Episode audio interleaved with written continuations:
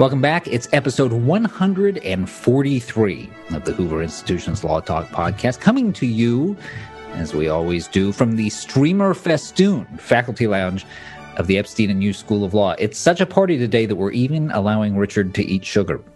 I'm your host, Troy Senik, former White House speechwriter and guy who's been rolling this boulder up a hill for a decade now. And I am joined, as always, by the Tom Forkner and Joe Rogers Sr. of the conservative legal movement. That's the most obscure reference I've ever used for that segment, but you guys should be honored because those are the two guys who founded Waffle House. They oh. are Richard Epstein, the Peter and Kirsten Bedford Senior Fellow at the Hoover Institution, the Lawrence A. Tisch Professor of Law at NYU, and Senior Lecturer at the University of Chicago, and John Yoo, Visiting Fellow at the Hoover Institution, the Emanuel S. Heller Professor of Law at the University of California, Berkeley, and former Deputy Assistant Attorney General in the Bush administration. And fellas, they said we'd never make it. And when I say they, I mean me. The very first episode the Law Talk podcast was released February 24th, 2011. We have hit the 10 year mark. You guys may be the longest relationship of my life, and I, am going to move on before I think through the implications of that. I I don't actually know what we talked about on the first show because it, it turns out we don't have the recording, uh, which is to the good, I think, because you guys are are both well beyond Senate confirmation, but I'm still hanging on by a thread.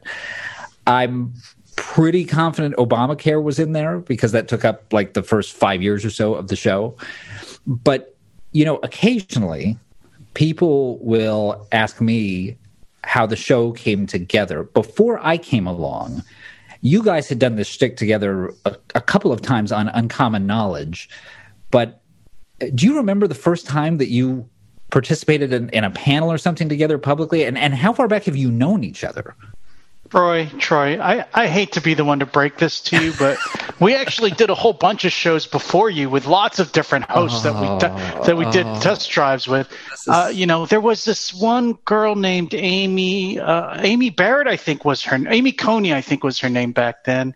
She was not very interesting.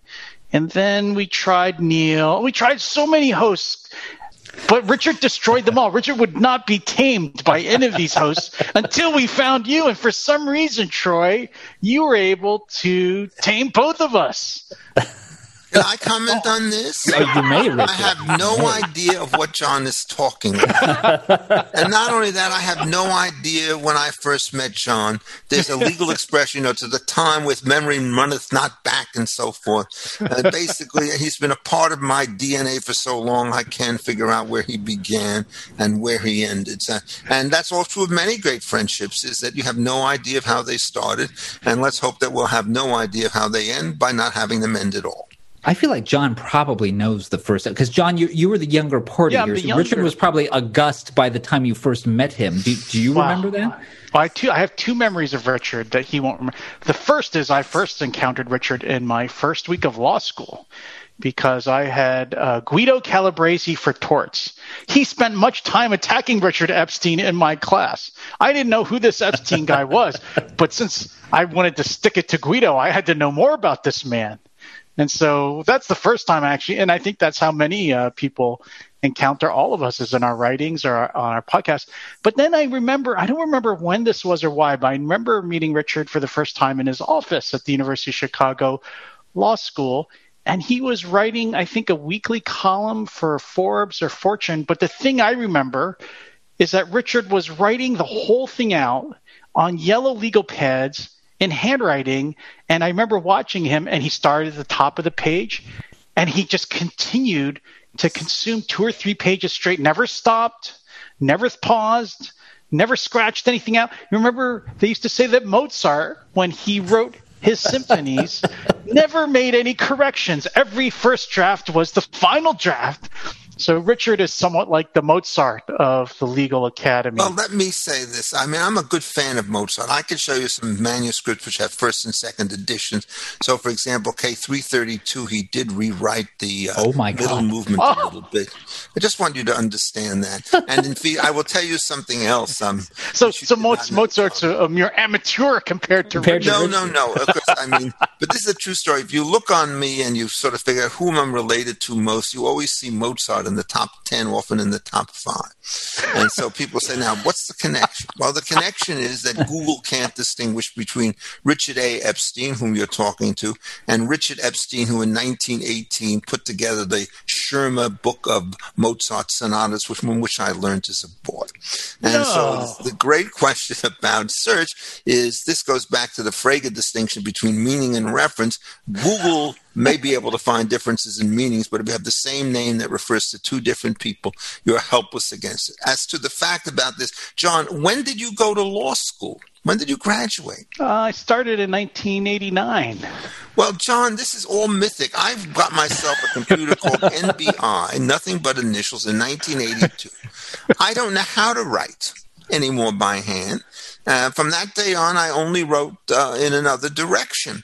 Um, what I did do for write out, for some reason, I still write out my class notes all the time um, by hand, and then they're illegible, so I throw them out. Um, after I teach the class. Uh, so I never save them for next year. I have a standing rule about instruction. Wow. If you teach the same class twice, destroy your notes. Really? So it's different every time? Well, yeah, I don't want unlike, to get unlike my, our unlike our shows, which seem to repeat over and over again. Well, only on Roman law themes, John. Um, Richard, I I have to tell you, of all the other Epstein's that Google could be confusing you with, I think you got a good one. There's, so do I. I mean, real potholes there. Yeah. I, I, look. Uh, the, the, the, the, it's the Jeffrey Epstein's that bother me. Yeah, yeah. In this world. Um, there was actually a Richard Epstein who did, was a mathematics and game theorist of some distinction. Who wrote a book about gambling that comes yes, up under your name and, often on Amazon. Yeah. And, and really? that book often has been attributed sure it's to not me. the same guy? No, it's Come not on, me. You you masquerade as a mathematician. Well, he, he is. correct me if I'm fun correct me if I'm wrong on this, Richard, but I think he is a Richard A. Epstein as well, right? That's I think he's he got right down to the initial. I believe that's that right. And I wrote a book once, and what they did is they printed it in soft cover, and what they did is they attributed that book to me. And I said, could you basically take it off the cover? And they said, we have to destroy the entire book. Uh, so it oh turns oh out I'm glad it was them rather than me because otherwise there might be an academic fraud charge lodged against this poor man. So the, the, the immediate backstory when the show started in 2011 at Ricochet, I came on. Ricochet used to have guest contributors where someone would come on and mm. write at the site for a week, and a lot of us got converted over into full time contributors. And that's what that's what I did. And during that run, I made my first ever appearance on any podcast. It was a one off show with Peter Robinson and Bill McGurn, where we were talking about presidential speech writing in, in which I think I talked for at most 10% of the time, which was good training for this show. And I didn't think it went very well. And then they turned around and asked me if I wanted to host a show with the two of you. Which was daunting because I had never met either of you at that point. And you were like, I, "Who are these guys?" Oh, I knew both of your careers very well, but we had never met. In fact, I don't think I've ever told you guys this, but Richard, you wrote a book that came out i think i don't mean to make you feel old but it came out i think during my senior year of college this, this would have been 2004 or so you wrote a book called called skepticism and freedom 2003 which, which i had been picked which i had picked up and had been very influenced by and then similarly John. You never know what you're going to find at the Palos Verdes High School 7 Eleven. and then similarly, John, be, be, because of your influence, I waterboarded a lot of my friends in college. no, actually, I, ha- I had read uh, War by Other Means, which had come out, uh, I think, when I was in graduate school. And the weird thing was that when we started, if I recall this correctly, we never talked in advance about what the show was going to be. We, we just yeah. showed up and did it. I don't think I actually spoke to you guys until we were recording the first show, which we were assured was a pilot that we could throw away if we didn't like it. But you guys didn't know that I was going to do all the shtick in the opening, and I don't know why I thought I could get away with it. But the idea was to reassure people that we could do an hour long show about constitutional law that wasn't going to put. Oh, Troy, Troy, it's better than that. I mean, you you're still a, a young yearling, but you know the Ricochet, you know, never was not once a gigantic empire of podcasts as it is now. In fact, if I remember, we are the first podcast that was created after the main after one. the flagship i think. Yeah, yes. Right. Yes. And I, I actually think i was the first guest on that main flagship podcast mainly because if i remember um, there somebody canceled. First, Yeah, their first guest canceled, and I happened to be staying at the Beverly Hills Hilton, and I was sitting in the lobby, and so they called me up, and I just started describing all the people who were walking by, and they were having some awards show. So if I remember, I still remember what I said. I said, "Oh well, there, um, Alec Baldwin just went by." And then the fat Baldwin brother went by, and now here's the skinny Baldwin brothers going by. They thought this was the funniest thing. They said, "Give that man a podcast." John, I've never been a stargazer. not at all surprising. Not at all surprising. Well, l- listen, fellas, uh, for our 10 year anniversary, a couple of people have been kind enough to record notes of congratulation for us. And here, we'll play one here at the top. I believe Scott, our producer, can tell me if I'm wrong about this. I believe this is from Leonard Leo from the Federalist Society. Oh. Well, I want to wish a very happy anniversary to Law Talk. I understand it's uh, been 10 years since uh, John Yoo and Richard Epstein launched this venture uh, podcast. Uh, I don't know who would listen to two academics on a podcast for an extended period of time, but uh, it seems to have worked. It's 10 years in the making or 10 years in the going.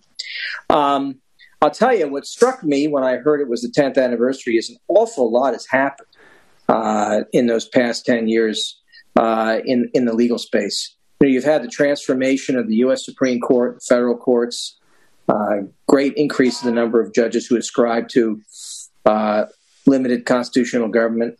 You've had the transformation of the role of state attorneys general, who historically were just really beholden of the plaintiffs' lawyers, but um, now you have a whole new breed of state attorneys general who are defenders of the structural constitution and pushing back against uh, federal government overreach.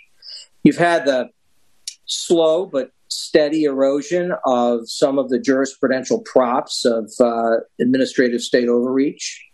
And of course, you've had some things on on what conservatives and libertarians would think of the negative side. Things like uh, greater radicalization and censorship of many uh, law, law, school campuses, places where you know Richard and John work. They're they're senior enough that they can uh, buffet those storms, but many people can't.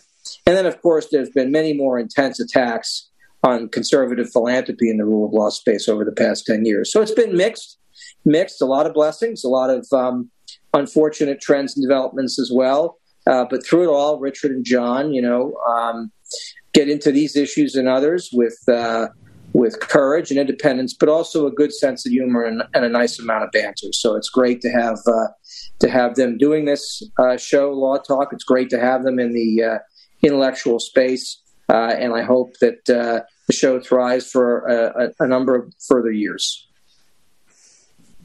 very kind of Leonard Leo, and he's being very modest there because a lot of the positive developments that he's describing are ones that probably would not have happened were it not for him. I was going to ask you guys yes. this later in the show. I could tell you when I met Leonard.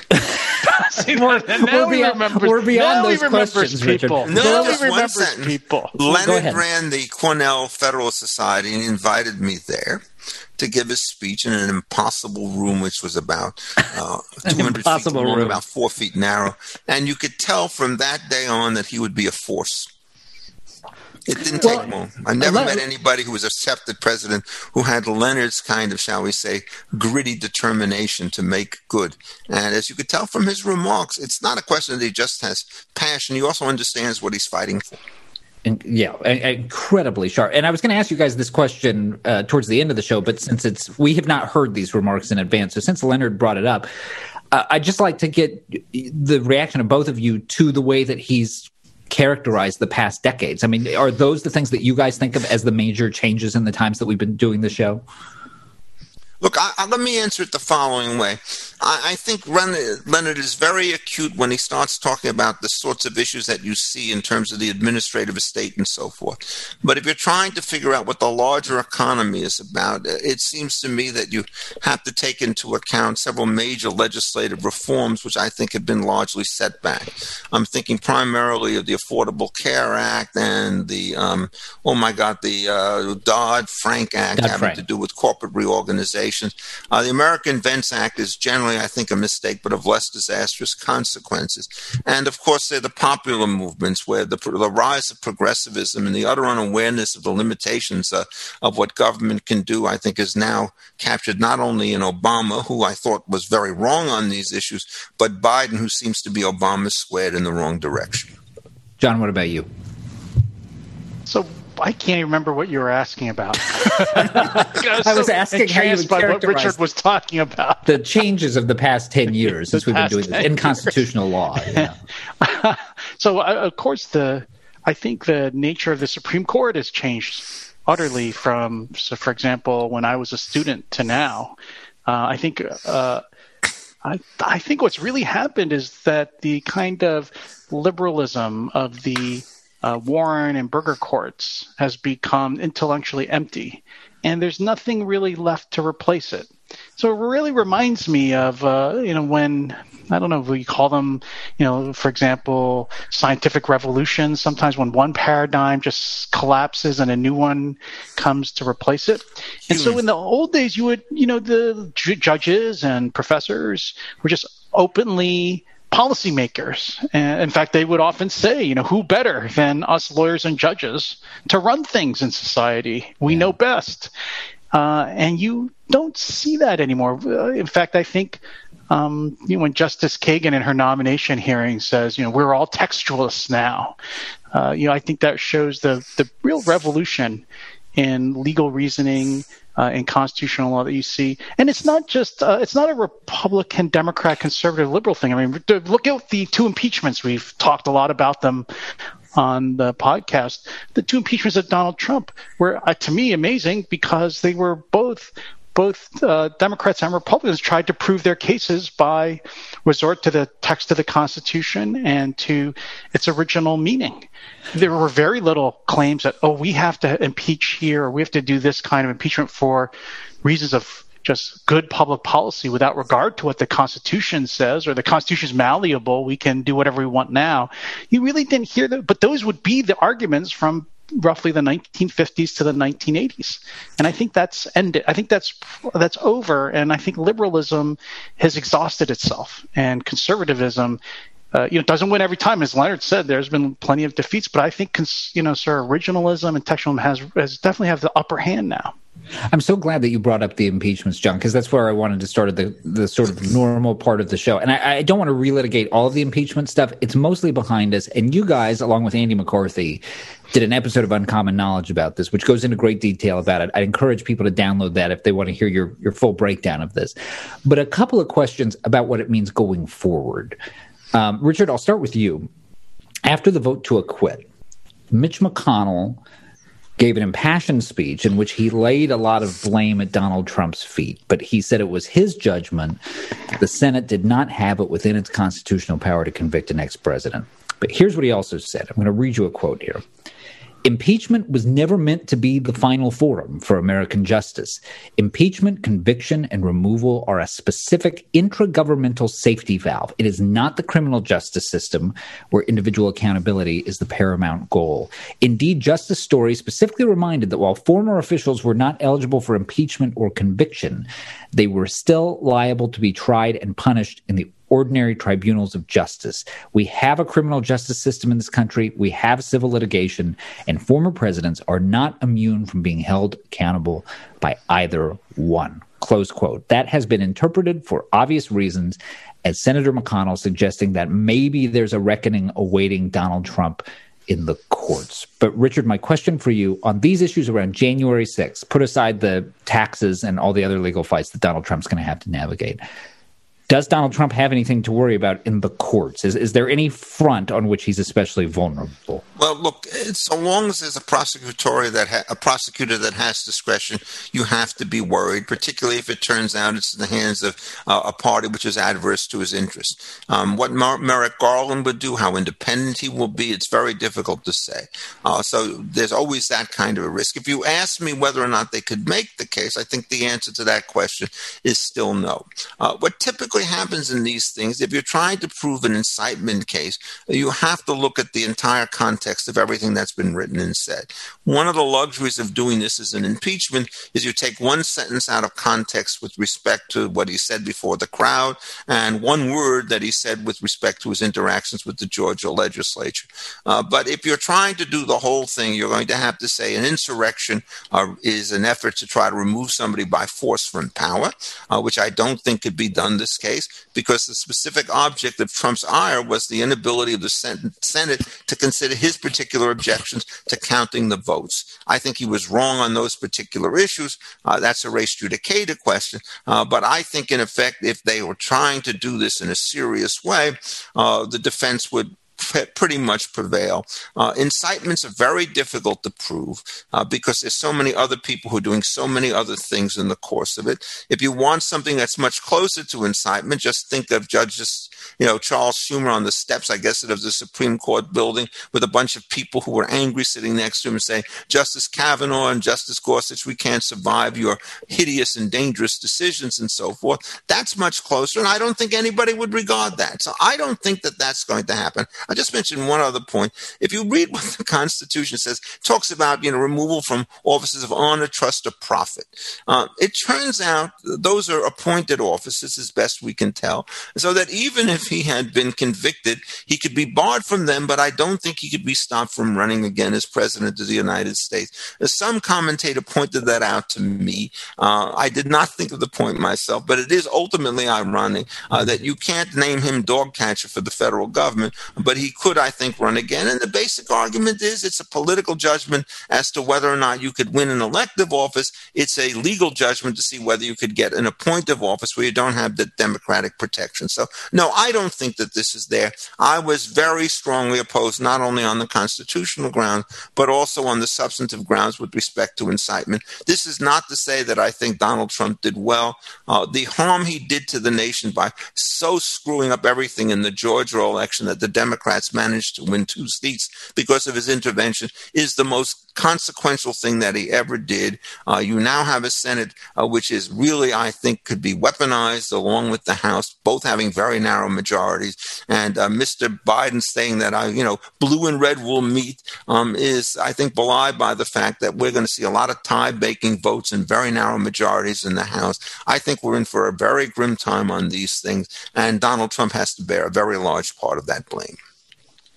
John, uh, let me have you take the lead on this one. Jonathan Rauch had a piece in the Atlantic recently where he suggested that there were a lot of de facto constitutional amendments that came out of the Trump administration, by which he meant places where Trump had altered the norm so much that the fabric of how we govern has changed. And one of the examples he used was impeachment, his argument being that the failure to convict in these cases demonstrates that the impeachment power is now essentially dead letter. So let, let me read you the nub of his argument on this. Quote Trump's first impeachment in 2020 was for trying to use federal aid dollars to extort political help from a foreign country. That seemed as serious as the Watergate shenanigans that forced Nixon from office. His second impeachment in 2021 was for sending a seditious mob into the streets to overturn an election, a misdeed that exceeded any prior presidential offense. As the House managers rightly asked in Trump's second trial, if the Senate did not convict a president for fomenting a violent insurrection, what in the world would it convict him for? The particulars, though, turned out to matter. In both cases, the outcome, acquittal, was a foregone conclusion because all Trump needed was 34 pliable and protective Senate votes. And Rauch concludes this by saying the impeachment mechanism was intended to be a check on presidential misbehavior. Instead, post Trump, it is now more likely a partisan permission slip, allowing presidents to do as they please, provided they keep their party in line.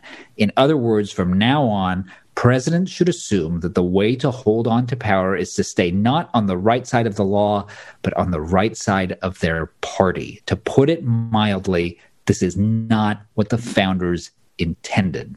Close quote. What's your reaction, John, to Rauch's argument there? Well, I just wonder whether he would agree with that if he had just swapped the name Clinton for Trump. Because if anything, Trump is not the one who has broken the norm. I think this is uh, quite consistent with what we saw during the Clinton impeachment too, where uh, the vote on impeachment and removal pretty much fell along uh, partisan lines. And in fact, that's true of the presidential, only a presidential impeachment before that, which was of Andrew Johnson. Uh, so I don't, I don't think the norm is that suddenly Trump has eviscerated impeachment because he organized uh, his political party. Because for the most part, impeachment has not been a serious tool for constraining uh, presidents. If anything, I would say the the norm that's going that seems to be changing might be uh, a growing use of impeachment rather than some kind mm-hmm. of reduced use. So that's one. Uh, the second thing, I do, um, I do think, as he says, that the facts are important. And so when you look at Trump's first impeachment, I think that's a relatively close call, but to me, I don't think I, I do agree with Rauch that it's easy. The founders didn't think impeachment was just limited to the commission of crimes. On the other hand, I don't think it was supposed to be as broad as just reacting to presidential misbehavior. To me, it always was important that it was a high crime and misdemeanor, that it's not just something that presidents did that was bad that created the grounds for impeachment, but it was also that it was important. Uh, it was important in harming the state and I didn't see that in the Trump impeachment. I, I quite agree. The second Trump impeachment, I think uh, Trump could well have been impeached had he been in office longer. Uh, the House and Senate could have impeached them if they had wanted to, uh, if they had chosen to accelerate the schedule and do it before January 20th rather than waiting until uh, February. But I think the uh, the more important uh, problem is I tend to think that these things go in cycles. That I think uh, liberals are only too happy to attack the presidency and claim that there aren't enough checks on it when there's a Republican in office. But I didn't hear them making these claims when Obama was in office and doing things like not enforcing the immigration laws or transferring money without appropriations for Obamacare. Or I think he was okay to do this, but bombing uh, Syria or Libya without congressional authorization. Uh, and so I suspect my prediction for the next 10 years when we do the 20th anniversary show is that I bet you aren't going to see a lot of journalists and academics criticize Joe Biden for using presidential power excessively. They will mute themselves as they did during Obama and as they did during Clinton. Mark, can I comment on this very briefly? Of course, Richard. The first thing about Rauch is he gives one sentence summaries of the facts, which essentially omit and elide all sorts of powerful details. And, you know, you're talking about, for example, uh, both events are widely public. Now, they're very complicated accounts. And to treat the situation when you're talking to Zelenko, or Zelensky rather, in front of, you know, 30 other people where he asked a favor, i.e., trying to help to deal with the Germans, is what you do is you have to twist and torture the language so as to make it feel much more insidious than it terminally was. And in fact, the entire process of deliberation on that was a source of immense confusion on both parties. Stripping it down, I think, is just a grievous misservice. I also disagree with John on one thing. Um, he says, you know, he doesn't think that this has to be a criminal case. I think that's wrong. I think it does have to be a criminal case uh, because that's where they talk about conviction and so forth. But when they start talking about things like, you know, bribery and treason, what's clear is it's only a subclass of criminal cases that are involved, mainly those that seem to involve some kind of conduct that undermines the public trust and the probity of our public institution. Uh, so I'm not sure that you could, under this standard, impeach a president for reckless driving, even though you could certainly get some kind of a conviction. I'm also strongly of the view that with respect to other kinds of offenses, it's a terrible mistake as they decided in Clinton Jones let any proceedings go forward while he's sitting in office. What they do is they suspend the statute of limitations, they preserve various kinds of documents and so forth, and wait till he's out of office for the thing to go ahead. Uh, so, I mean, the problem about Rauch is that he does not give an honest and fair account of what's going on, so that anybody who has a different view of the facts would say the real abuse in this case was Democrats taking very ambiguous statements at best and then pushing them into the mode where you'd regard them as perfectly clear uh, for dealing with an impeachment. He could not win these cases. Let's be very clear about it. You could not win any criminal conviction, I think, for what happened in the Zelenko, Zelensky hearing. And as I said earlier, I think it's very doubtful you could get Trump for anything, even a much weaker thing, i.e., incitement for riot, as opposed to uh, insurrection, which is a much stricter charge. Uh, it's very hard to get criminal convictions. And indeed, the way the whole thing was done in the House on a very hurried basis, nobody doing discovery. Just think of how long people took before they managed to bring fairly strong and correct impeachment charges against Richard Nixon. And these guys are trying to do it in four days. And it turns out that before that, uh, Mrs. Pelosi committed what I regard as serious obstruction of justice to tell a sitting vice president, you must find the president to be unable or we will impeach him is in fact a use of political threats, uh, which is an effort to try and make him deviate from his own honest belief as to whether or not Pre- President Trump was able to run the government. There was no sign that, notwithstanding what he did in Georgia, he did anything as an official of the government, which put us in jeopardy. I think these are very, very serious kinds of behaviors. And so I don't think when you're looking at this, it could be just a one sided issue. I think you have to be much more careful. And as I've said from the beginning, you have to distinguish between your politics and your law. I was very much in favor of Trump resigning, uh, even with respect to social pressure from the time he took office in January of 2017. And I still think that they have not done their job in making these into impeachment cases. As a reminder on our 10th anniversary of how modest my contributions are to the show, Richard, you mentioned a, a president, the possibility of a president being impeached for reckless driving. It is worth noting that Ulysses S. Grant was arrested for speeding during his presidency in his horse-drawn carriage. What? No. yes, that is true. No, is they didn't have speed limits with horses, did they? There, there was. Well, he was he was crossing the line into what we would now consider reckless driving. I mean, Grant, really? Grant had an appetite for speed. Yeah. Um, all right, so we are. Wait, wait. How would you catch somebody? Uh, I, I don't know. Use radar, would, would, you have a Would you have a horse and follow them with little lights? You I know mean, what? I- well, you I- could just I- ride your horse faster. They would never catch you. well, I will that dive. makes no sense. I will dive deeper into this while you are answering the next question. So, yeah. we're we're dealing with a new administration now, and the, the big legal fights aren't quite underway yet. But I, I do want to start you guys with this one, which seems to be a little under the radar.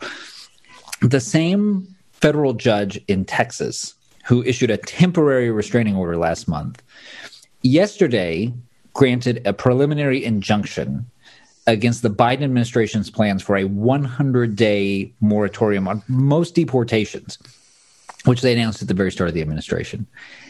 And John, I'll start with you here. Uh, there, there was a lot of frustration amongst conservatives during the Trump years about precisely these kinds of moves. Judges coming in with these nationwide injunctions. Justice Thomas and Justice Gorsuch both spoke out about their distaste for this kind of thing. Any reason why that same kind of criticism wouldn't apply here?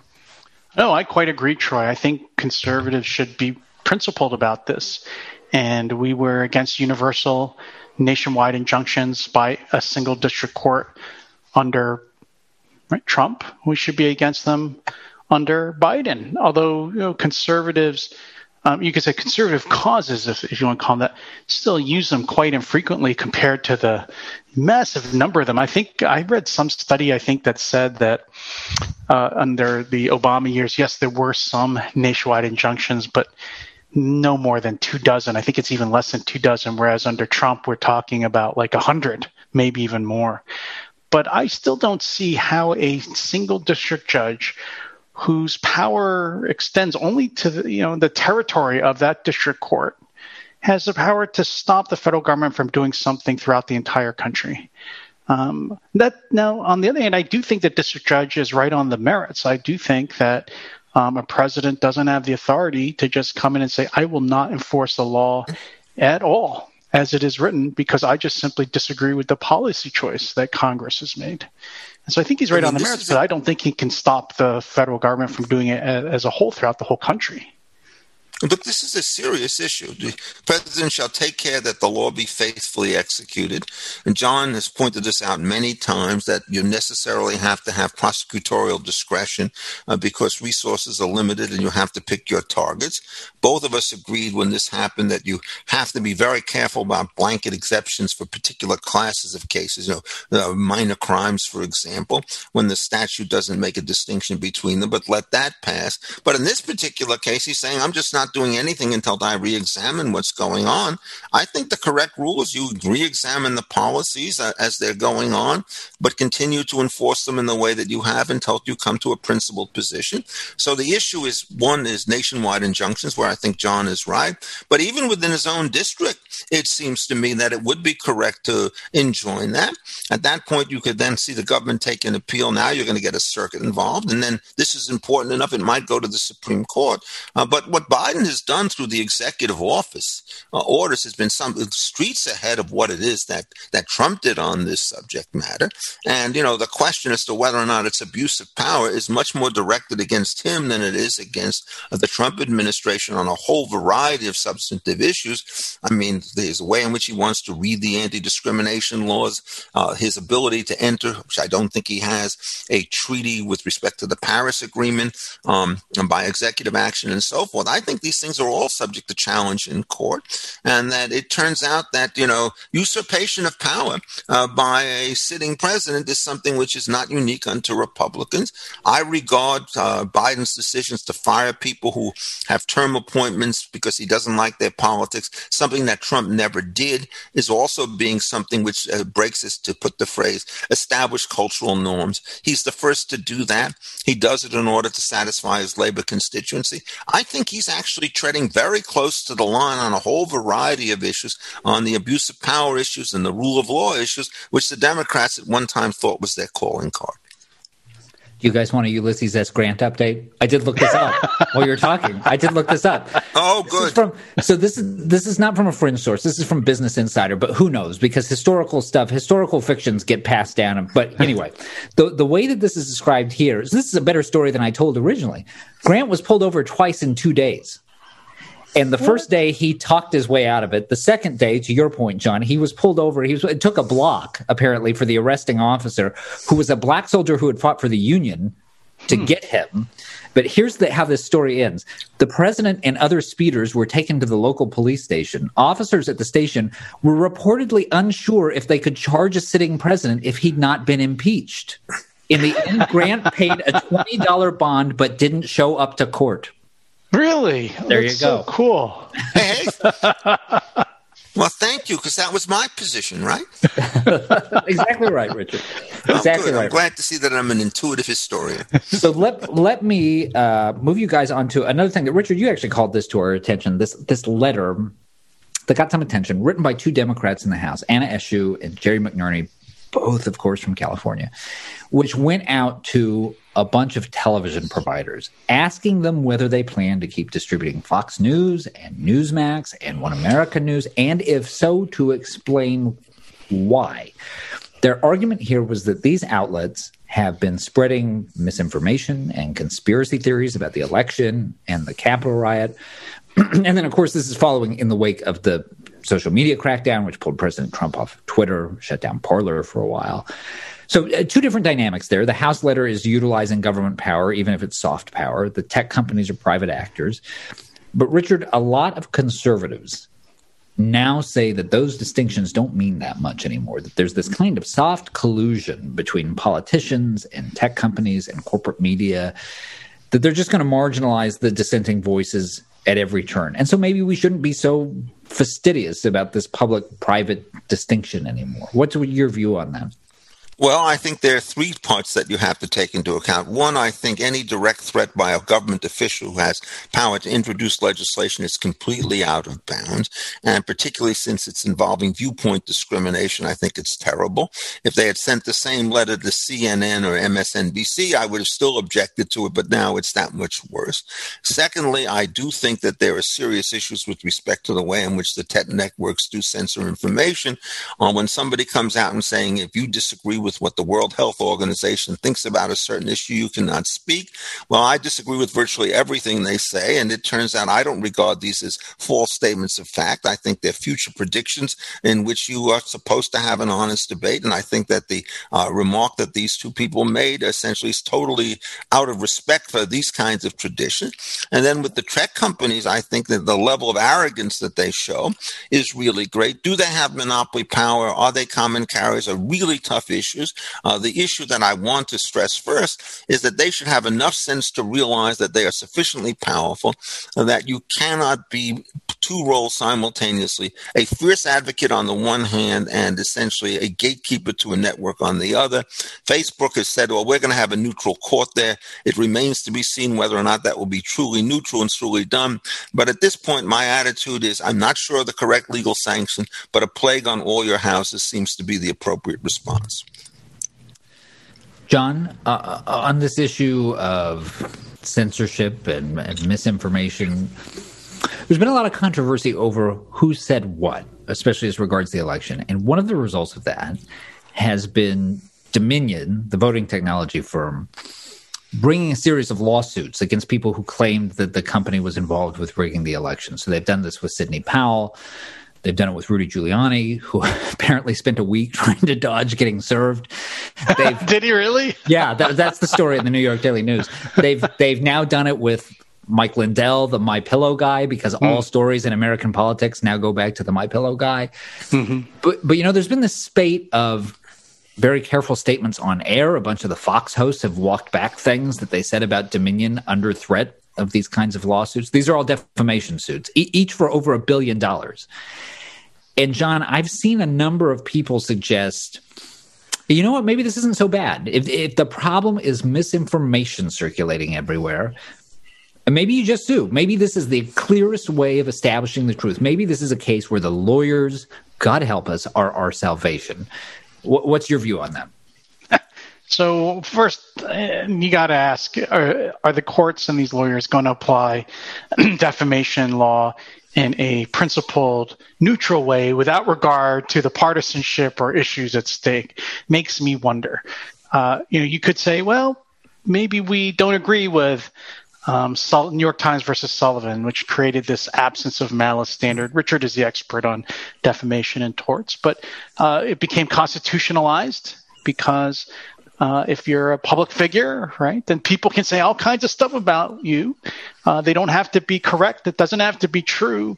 There just has to be this standard that was kind of more articulated in later cases that there's been an absence of malice or um, in the the way that this the accuser or critics wrote. You know, that they didn't say anything intentionally false, and so.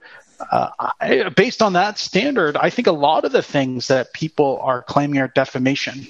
Um, not a lot of people that think that, that um, I'm sorry, that Dominion our Smartmatic, our claiming our defamation may very well not be defamation because people can say, well, I heard it from somewhere else, or I was just making a reasonable inference. I, I looked up and never saw any studies that said that what I was saying was wrong. Uh, you know that the, you know, those that seems to be the. People can say all kinds of terrible things about the president and Trump and Congress and governors, and they're never held to defamation. So I would think that the companies uh, should be held, you know, should not benefit from some any easier standard. And I, I still, I still, I guess I agree with Justice Holmes about speech. I don't really rely on defamation lawsuits or libel to police public discourse. I still kind of think the marketplace of ideas, vision is the right one. The way to, you know, combat, mm-hmm. you know, misinformation and lies is just to have more speech and more and better speech. I think in the end will win out over uh, bad speech, even though uh, I think what's really going on is we're living in a transitional period about technology where we used to live in a world where just a few networks, a few newspapers basically chose and controlled all the news in the world, in the country. And we're now, you know, we're in more of the Wild West because of the um, cheapness of how cheap it's become to disseminate ideas. And I think people are still uncomfortable with that. They're still not sure about the consequences of that. And they're, you know, there's still, I think, parts of uh, society that want to c- keep a lid on it and control it, just like it was controlled 40 or 50 years ago. I don't think in the end that's going to succeed. And maybe this is to me, maybe I'm wrong with this, but to me, this these efforts that censorship and ours are kind of like a last gasp of the old order, but that in this in this new technological world, this, these kinds of efforts to create these uh, bottlenecks in the control of information are not going to succeed. Um, let me answer starting at the opposite end. These were billion dollar lawsuits. The definition of defamation is a statement that brings you into hatred, ridicule, and contempt, but the really operative situation that interferes with your beneficial associations with third parties. In this particular case, Dominion, I do not think, has alleged that it has lost any contracts with any particular person. Um, and in fact, it hasn't even been able to show, I suspect, that its stock value or its book of business has been down. Uh, so the damages that it could get by way of de- general damages would probably be one one thousandth of the amount of money that they're asking for, unless there's much greater particularity there than I've known. The second thing is when you're dealing with defamation, uh, there are cases in which it is really vital that these actions be allowed, which was always understood in the regime before New York Times against Sullivan. Um, and the basic argument that they made there is if you make a particular statement of fact uh, that alters key behavior and interferes with advantageous relationships, something should be done. Uh, so if you tell somebody that his wife has committed adultery and it turns out that this statement is false, and particularly if he knew it was false, um, and then the divorce follows on consequence of that. Uh, there's serious actions in defamation because you've made a statement to somebody that has in fact actually hurt you. Uh, the difficulty that you get in these cases is when you're dealing with particular statements about uh, matters and businesses that are widely within the public domain, so there are many alternative sources that are around. Uh, then it turns out the basic correct assumption is to say that all of this stuff is subject to so much give and take uh, that Dominion could defend itself in the public domain. It has been defended by others. And at this particular point, you don't have that single isolated fact with that single devastating consequence. And so the action in question ought not to be allowed. And in fact, I mean, you start pushing this a bit further, you know, you get a lot of other things. I mean, can Donald Trump being uh, an action in defamation against Adam Schiff for the way in which he made false statements about how the president had taken stuff with respect to the Russians? I regard the statement as defamatory. I think it was probably also false, but I think it would be a terrible mistake to allow any defamation action on those grounds because I think that the amount of ventilation of that particular issue is so enormous uh, that it's best left to the political process. So I think in the end, John is probably right in what he said. The way you get there is not, however, through a general skepticism about all defamation suits. It's through a more precise analysis of the ways in which these cases are, in fact, brought when they are successful. In the 1980s, there were many, many defamation cases, all of which had the same characteristics. Uh, the plaintiff alleged a false statement that disrupted his or her business prospects to great loss, and the defendants talked about the virtues of the free press. The defendants should never win on that device. They should win on the fact that either the information was public knowledge or the harm did not take place. But what's happened is since about 1991, there has not been a serious defamation case that has made its way to the Supreme Court. We have another anniversary message, gentlemen, from our, our former Ricochet colleague, in fact, Ricochet co founder, and our current Hoover Institution colleague, Peter Robinson.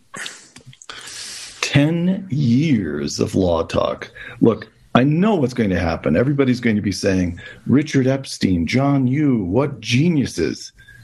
Baloney.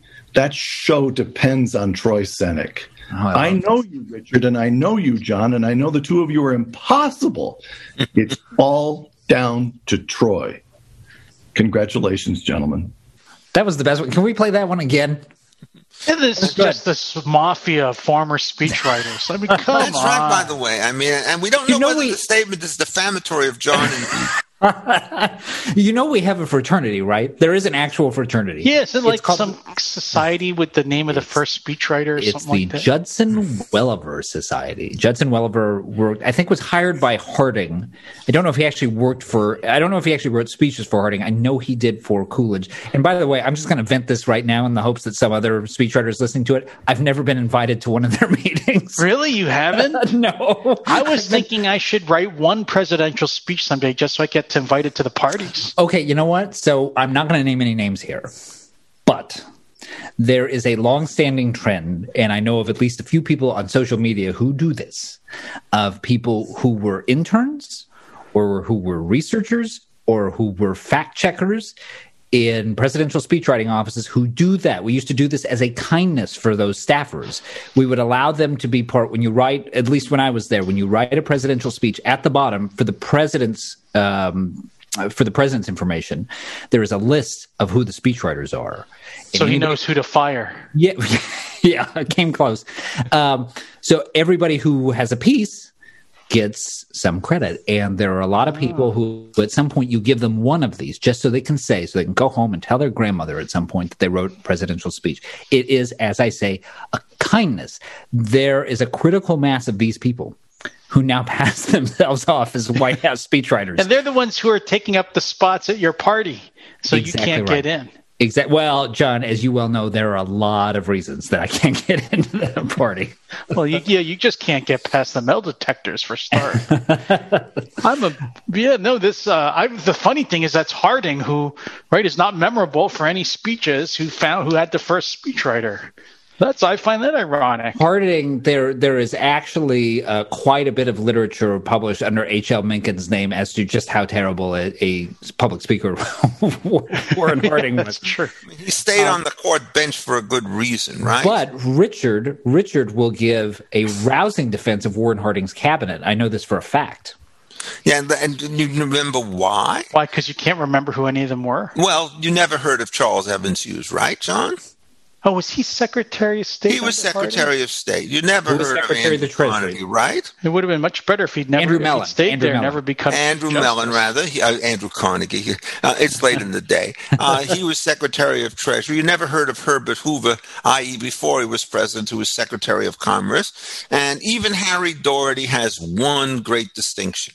He recommended to Harding that he par- that he pardon Eugene Debs, who had been basically railroaded by uh, Palmer, who was the Attorney General under Wilson. Uh, if you're trying to figure out how the economy worked, Harding managed to break a recession much more rapidly than any other president. Um, he was actually, in terms of what he did, pretty good on most things. He got victimized because the Albert Fall's scandal that took place with respect to certain kinds of leases. I can't even remember their names now. Basically, Dome. Teapot Dome. Which one? Yes, Teapot Dome. Teapot Dome, that basically became the characteristic of, of the entire administration. So I am a moderate Harding fan.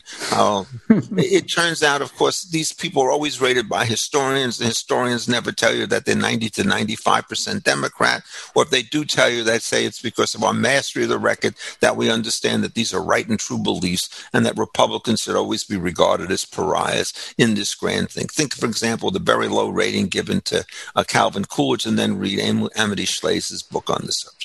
Or Grover Yeah, Harding sucked. Senik's. I mean, come on. What? Harding sucked. I, I mean, No, I he think. Coolidge you could make a good case for. Harding, come on.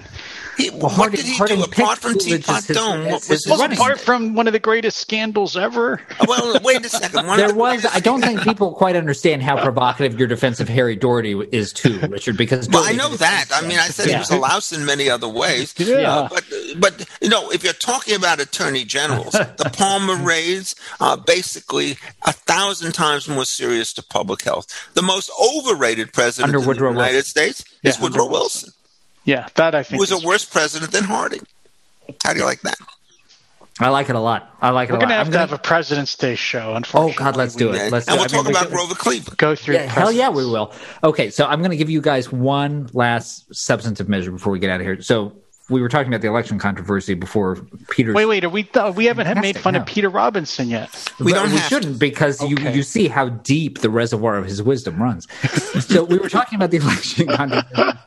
We should talk about the newest development out of the Supreme Court on this, which is that the court turned away a challenge from Republicans in Pennsylvania who wanted to disqualify the mailed ballots that arrived after election day. And this, we should be clear because of the, the flood of cases around. This was not a frivolous case. The, the, the issue, of course, was that the standard for how late these ballots could be accepted came from the courts in Pennsylvania, not from the legislature. And Justices Thomas, Alito, and Gorsuch dissented in the decision not to hear this, stipulating, by the way, that the votes in question couldn't have changed the outcome of the election.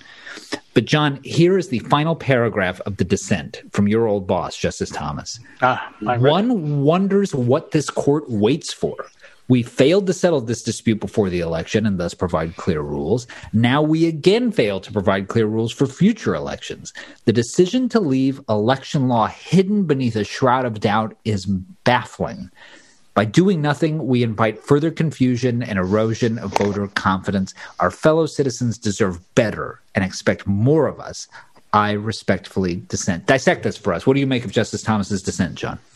I, I think he's right, and I think this is a, another species of a phenomenon I wrote about in my book on Trump, which is just because Trump is involved, you see lawyers, judges, politicians throw out all their standards and good sense because they can't stand Trump. And here's another example. If there was ever, you know, a more important constitutional issue, which raises basic structural issues about how our government works, and there was a perfect time to decide it, it would have been this case.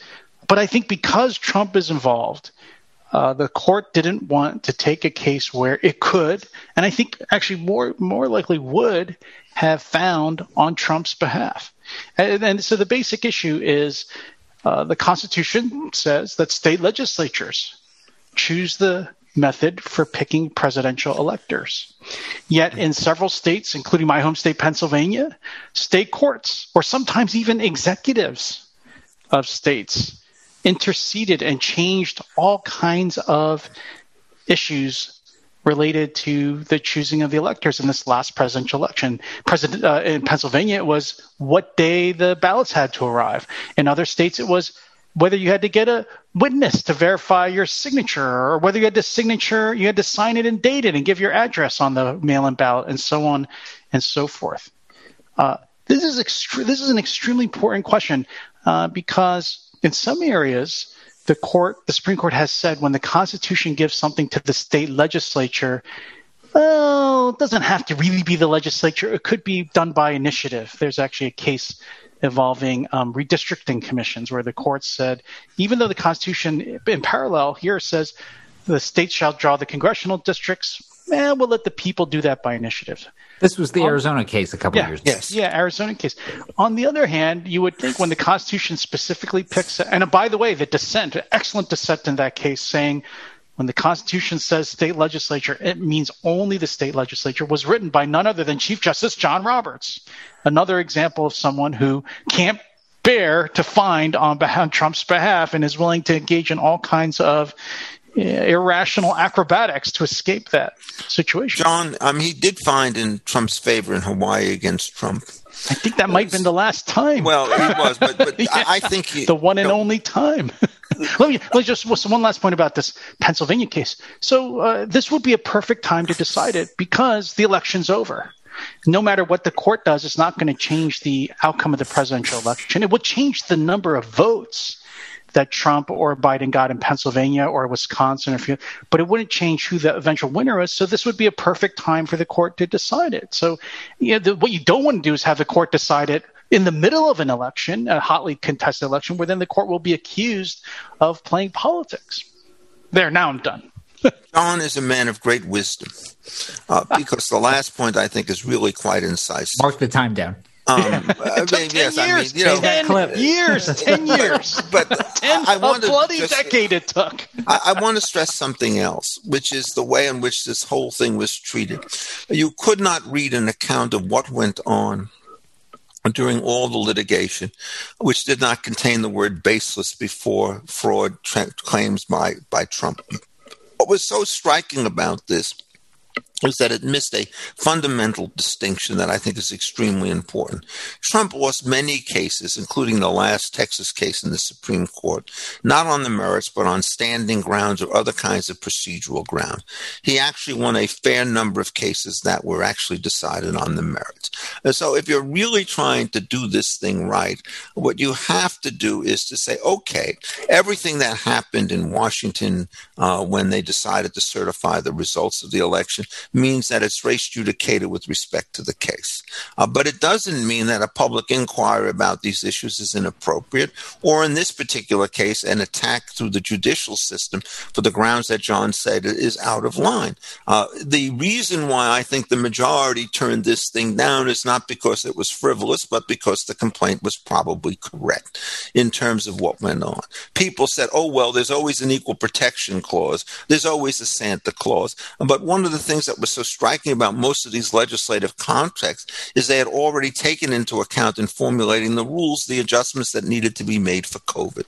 And so this was not a case of the legislatures being generally unresponsive to the way in which they started uh, to behave.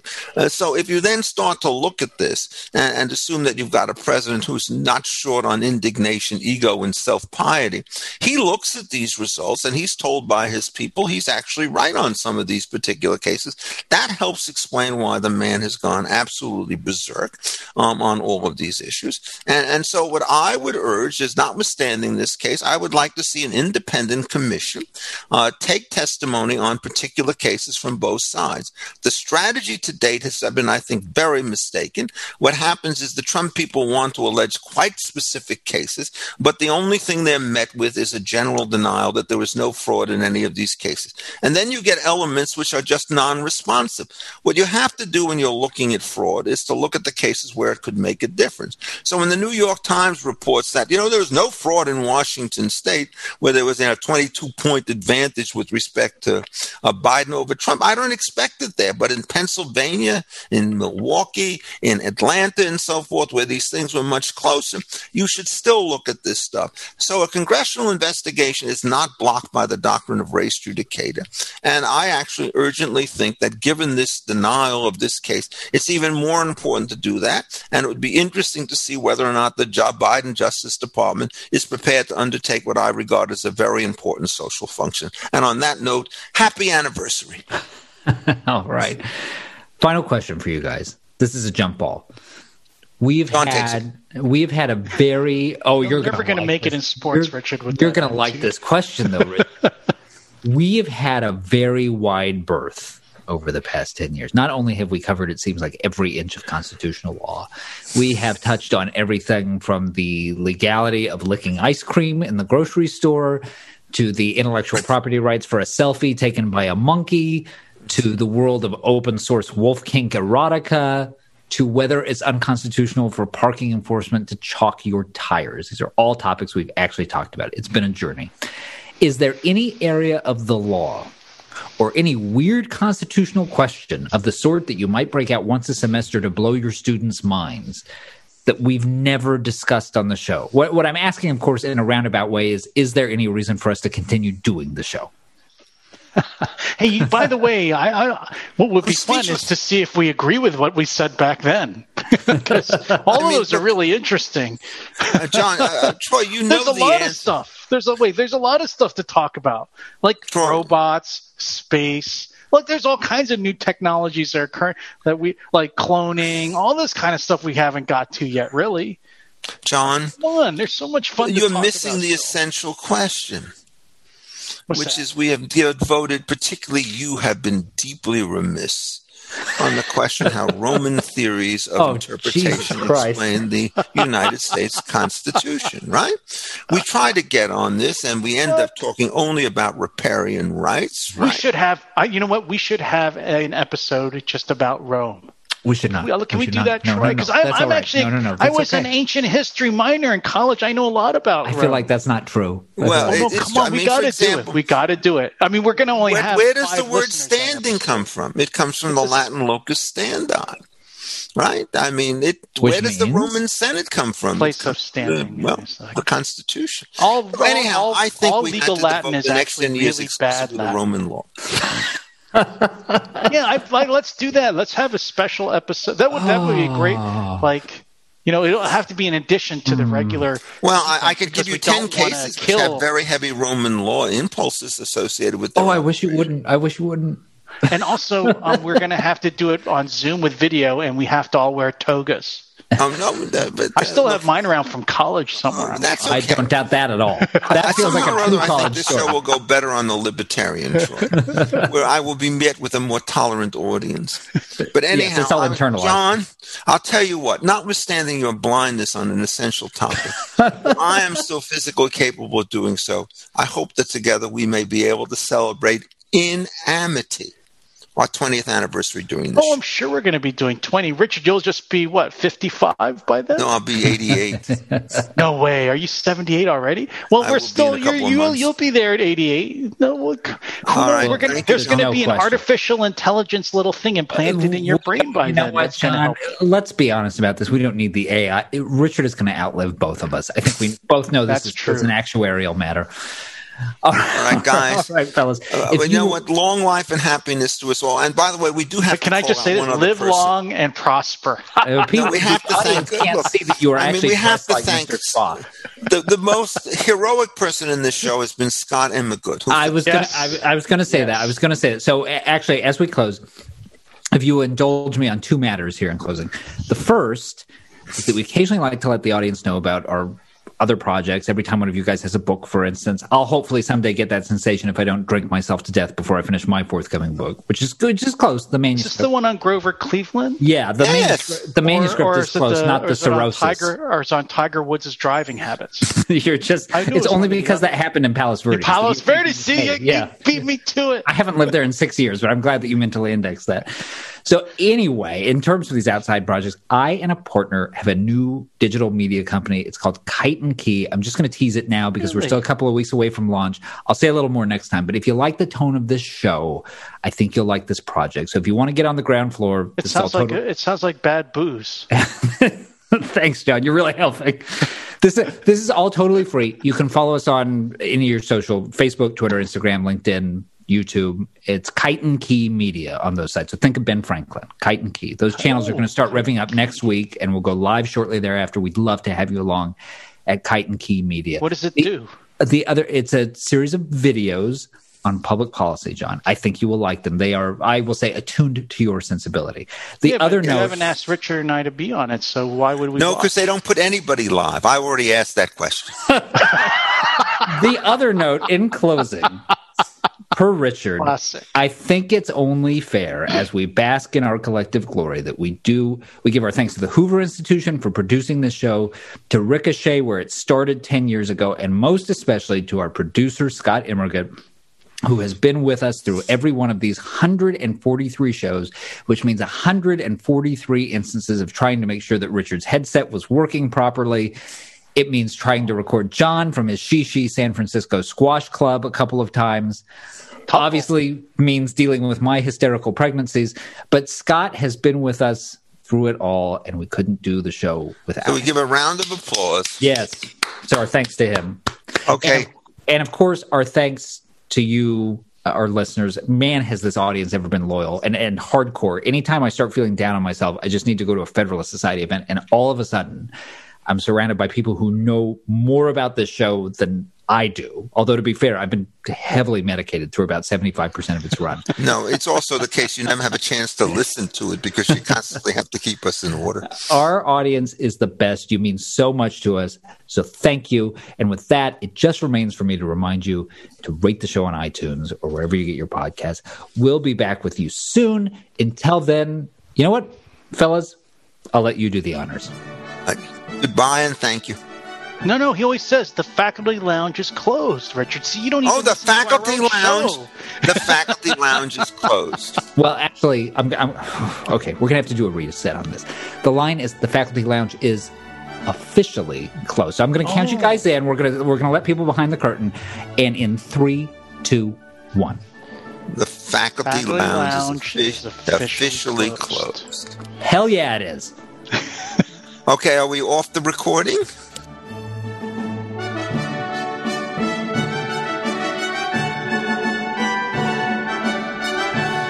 This podcast has been a production of the Hoover Institution, where we advance ideas that define a free society. For more information about our work and to hear more of our podcasts or see our video content, please visit hoover.org.